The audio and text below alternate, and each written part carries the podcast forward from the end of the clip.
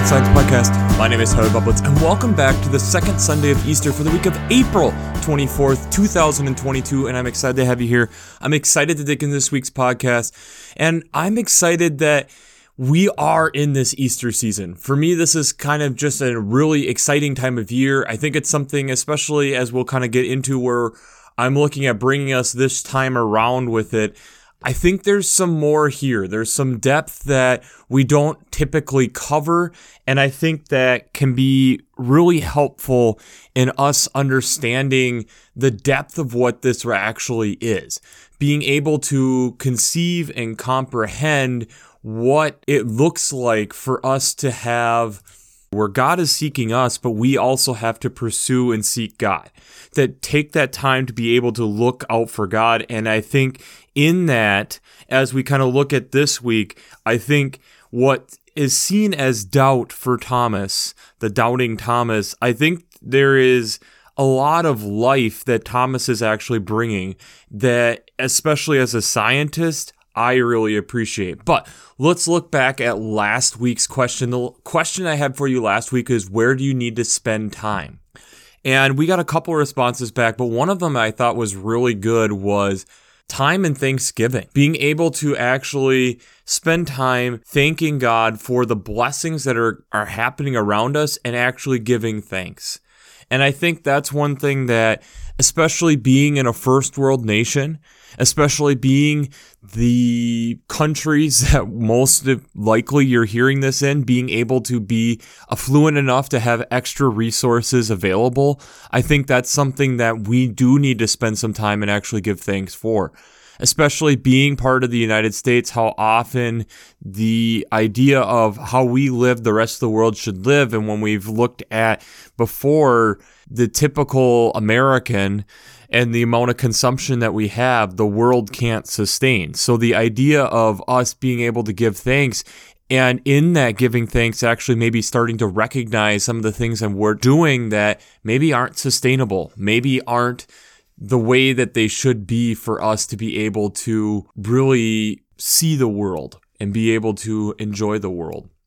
So let's just jump into the text this week and I'm thinking this week I'm going to do something I haven't done in a long time. We're going to start with the gospel text. And the reason that I am is because I feel like this sets up the rest of the readings this week. So, the gospel text this week is out of John chapter 20, verses 19 to 31.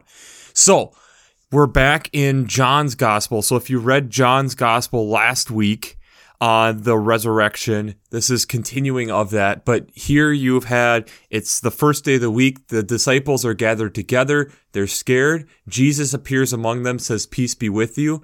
He shows them his hands, his side. He then says again, Peace be with you, as the Father has sent me, so I have sent you, and breathed on them to receive the Holy Spirit, and talking about the forgiveness of sins all the disciples are there except Thomas. So when the disciples go and talk to them about this, Thomas is skeptical. That's how I'm going to put it is skeptical and wants to see the hands where the marks in his hands and the side. A week later, they're all together again. Jesus says, Peace be with you. He goes to Thomas, showing his hands and his side. Thomas responds with, My Lord and my God. Jesus said to him, have you believed because you have seen me? Blessed are those who have not seen and yet come to believe. And then it kind of gets into the end of John's gospel in a lot of ways, saying that there were other signs, but they're not written in this book. So this interesting concept of Thomas wanting some more support, wanting to make sure that there this wasn't a one-time occurrence type of thing, that there was some evidence behind what is actually going on. The first reading this week is out of Acts chapter 5, verses 27 to 32. This is quite the contrast to where we are in the gospel text because this then is later on, this is as we're getting past the ascension, that now you have some of the leadership kind of questioning why are you continuing to teach this when we've said to not do this, this coming from the high priest. Peter states, We're not going by human authority, we're going by what God has told us to do, which remember, even in the gospel text, it states where Jesus is saying that he has sent them out, he has commanded them to greater things. So, thus, Peter is now emboldened compared to the in fear that we see in the gospel to talk about what this meant, this death, this resurrection, and what that means, and the Holy Spirit to be given upon them. There are two different Psalms this week. The first psalm is Psalm 118, verses 14 to 29, which we did last week, was one of the psalms that you could possibly do last week. Again, it's talking about more the power of God and then what that does for us. And that recognition of what God is doing for us is out of love. This recognition of that we give praise to God because of what God is doing for us, and that is love endures forever. We have two verses in this that are very, very familiar. The 22nd verse, the stone that the builders rejected has become the chief cornerstone. And then verse 29, Oh, give thanks to the Lord, for he is good, for his steadfast love endures forever. So the idea of all this power and all these things that God does he does because he loves us.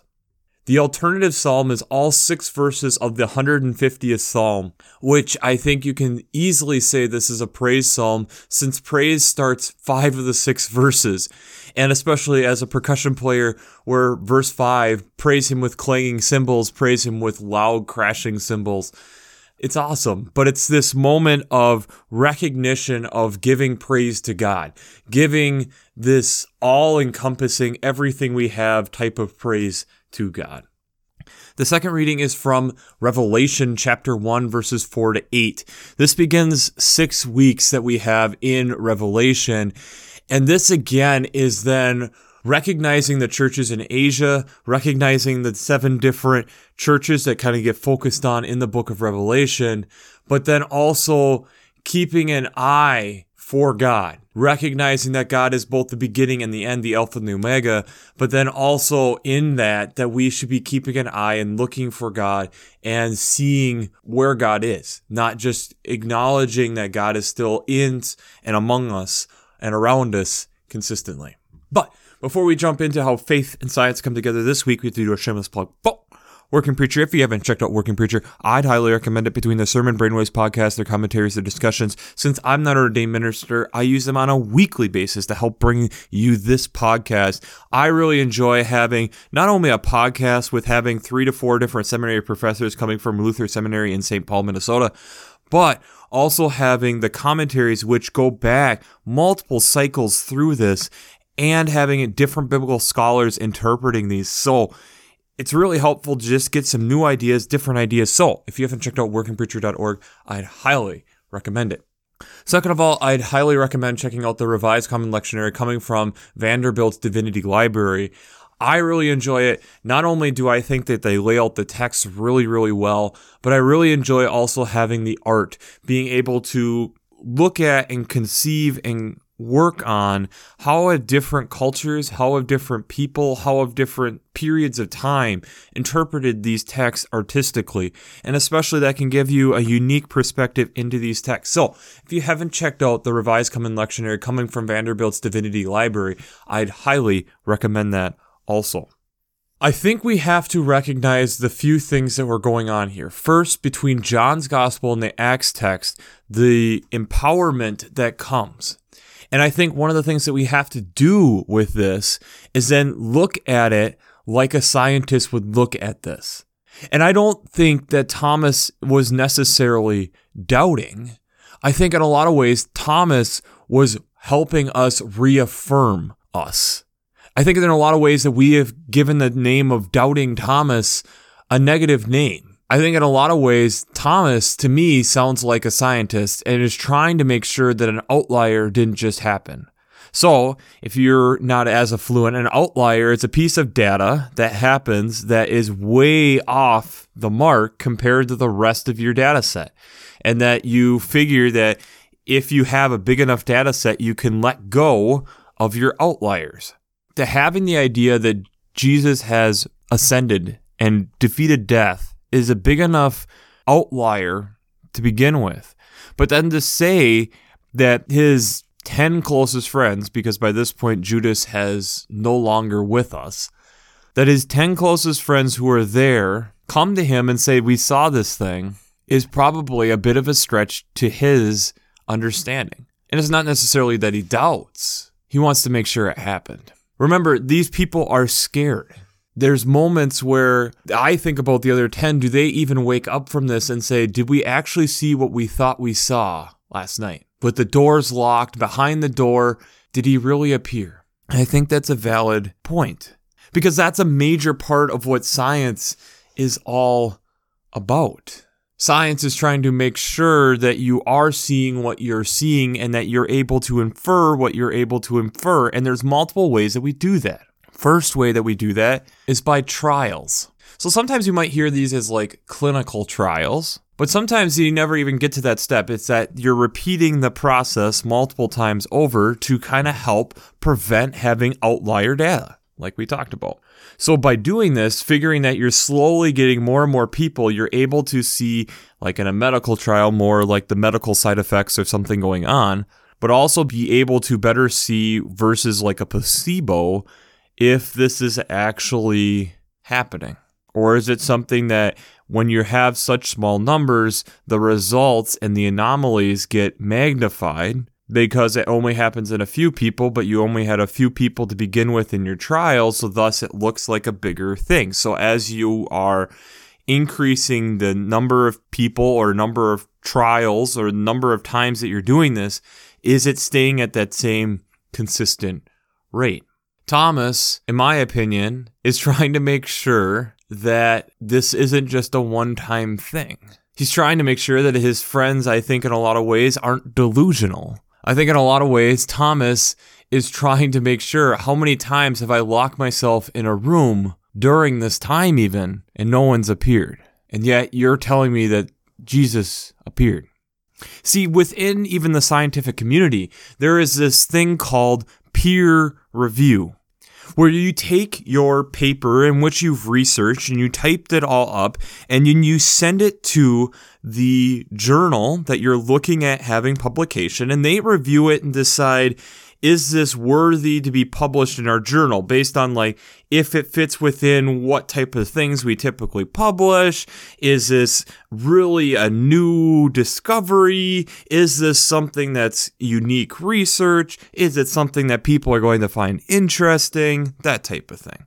From there, if they say yes to all that, then they send it to a group of their peers, a group of people who study similar things to be able to nitpick the scientific research apart. Nitpick is it specific enough? Is it answering all the questions? Is it unique work? Really going through it with a fine tooth comb, and they might go back and forth multiple times to really make sure that the paper kind of stands on its own, that there's really something there that's worthy of discussion, worthy of this title, to then be able to be published in a peer reviewed journal. Also, making sure in a lot of cases that the methods and stuff is documented in a way that it could be repeated so that others could be able to run the same test and should be able to get similar results. When I think about that process, I think that in a lot of ways, that's kind of what Thomas is doing. Maybe Thomas isn't doubting, but Thomas wants reassurance that this is not an outlier, but that this is something that is actually happening. That this is something that forces them to acknowledge what they have known is different now. That this person really was different. You have Jesus even when he comes back to the initial 10. Peace be with you. As the Father has sent me, so I send you. When he said this, he breathed on them and said, Receive the Holy Spirit. If you forgive the sins of any, they are forgiven them. If you retain the sins of any, they are retained. Jesus, even in this moment, then is still doing ascending in that moment. And Jesus, then, when he returns with Thomas present, have you believed because you have seen me? Blessed are those who have not seen, have yet come to believe. This process of understanding that I may not be able to test everything that I read in a scientific paper, but there has to be a point where I have trust in the results because it's been peer reviewed or because it, this has been tested time and time and time again. I have to be able to trust that. I have to be able to recognize that. But yet, here Thomas has also helped us in the future that this wasn't just this one time thing. And as we are also stating, and it repeats throughout scripture, how God keeps coming back, Jesus keeps coming back in these moments in small individual interactions showing like this repeatable process. If you want to talk about it from a scientific standpoint, that this wasn't just seen once, this was seen by multiple people. The mounting evidence is there. I read an article this last week, and I'll attach some stuff down below that made me smile. Little over a year ago, I talked about in this podcast how the U.S. Fish and Wildlife Service had decided to remove some species off the endangered species list. And one of them that I had a hard time letting go of was the ivory billed woodpecker. The ivory billed woodpecker is the third largest known woodpecker ever to exist in the world that we know of. And from the samples and stuff that I've seen, if you've ever seen a pileated woodpecker, one, it dwarfs it in size, and two, the blacks in the black of the ivory billed woodpecker makes the pileated woodpecker look gray. This bird, up until recently, hadn't been officially seen since 1944. And so, in a lot of ways, it was then seen as we are chasing ghosts and not really finding anything.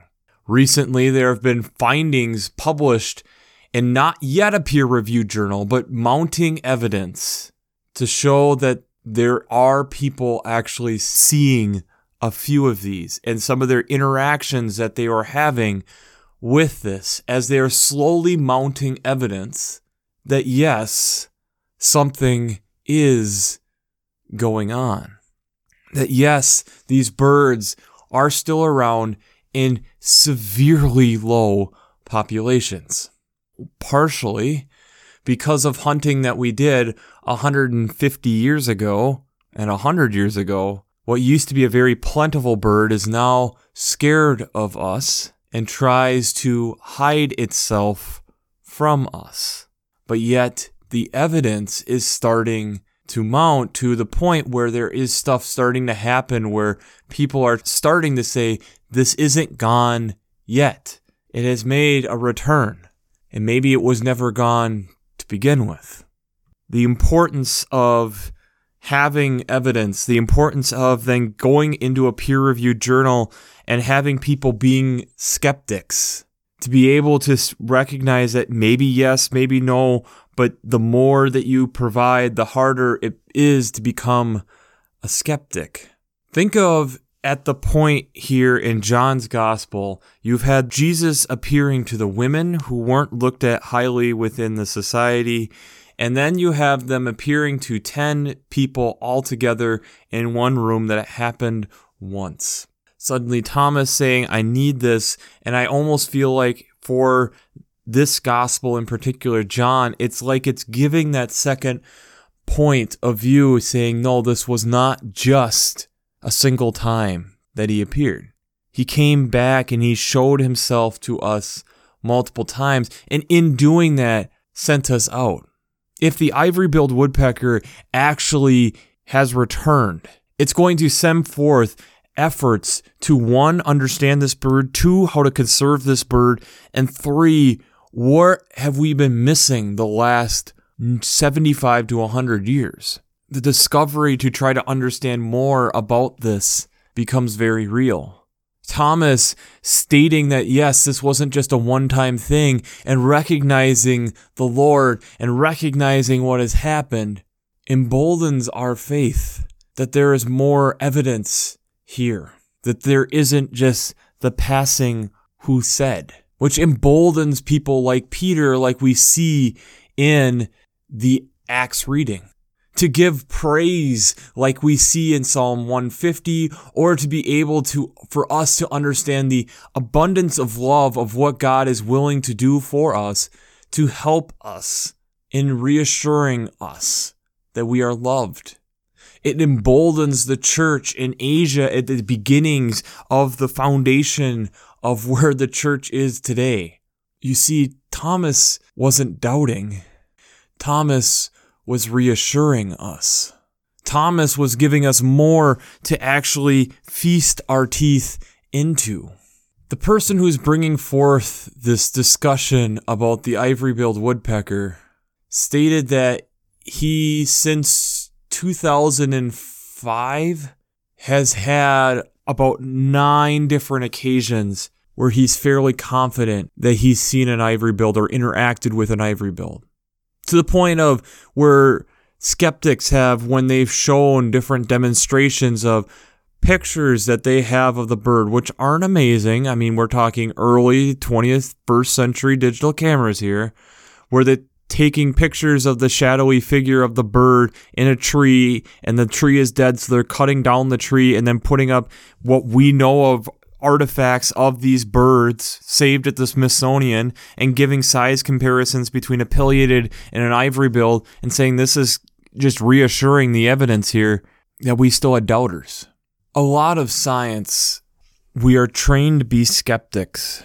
But what I also know is there is a time to be able to trust the research that others have put in too. I think back to an experience again that we talked about first year we did the podcast, so four years ago in July, I believe. And I talk about this experience where I'm sitting out and observing great blue herons, a rookery, and we had noticed, a group of people had noticed that one of the young was white. Not albino, but just a white coloration. And we were waiting to see what color was the parent that came in. Was it white or was it a typical great blue heron? I sat out there multiple days. I never saw the result. But when I got told the result that a blue, great blue heron, mother or parent, fed that young, I didn't doubt in that period of time. And I can't tell you exactly why. I didn't need to see the pictures. Maybe it was being that I had sat there in a mosquito filled area beside a lake for hours enough that I didn't need to go and see it with my own eyes maybe at that point, knowing that people were taking pictures of it and trusting the people that we were working with, I didn't need to worry about seeing it myself to verify that that's what happened.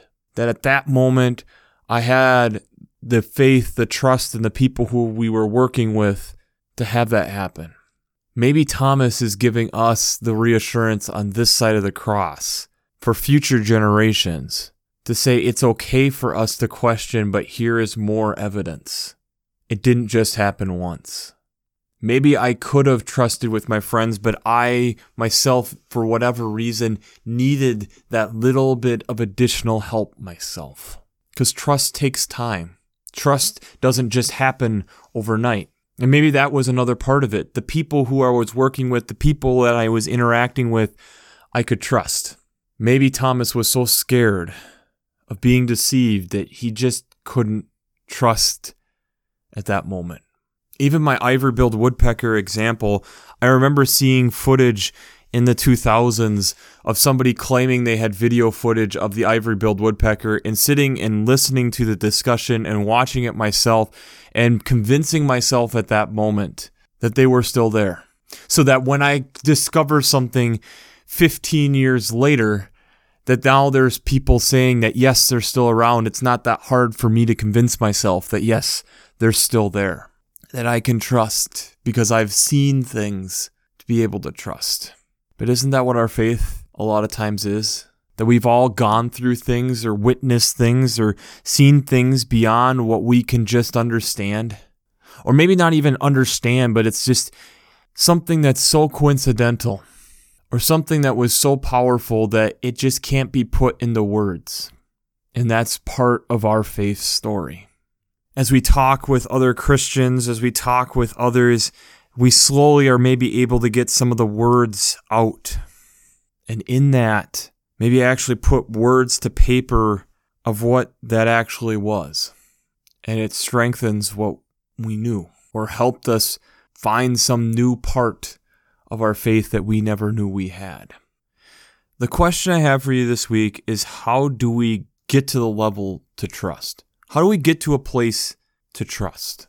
How do we get to that place where we can trust? Because it's not an easy answer, but I think Thomas is showing that we have a God who will continue to pursue us to help us in that. That relationship part of God. And that this isn't something that just is purely individual, but it was also community based. One of the things that I, I find fascinating is what are the other 10 thinking? As they're telling Thomas this, and yeah, Thomas gets the whole recognition of questioning this, but what were the other 10 thinking? Is it these types of experiences that emboldens Peter? I don't know. What does the Apostle Paul think of this stuff later on? I don't know.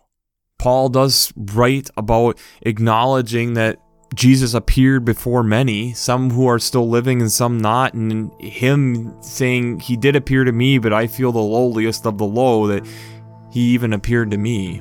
So is seeing believing? I don't think so. Because I don't need to physically see an ivory billed woodpecker to know that I believe they're still around. But I have seen evidence that helps support that, and maybe that's what Thomas is doing for us. Maybe this isn't supposed to be the convincing argument, it's the argument of to keep pursuing, keep looking, because he might appear in the moments when you least expect it.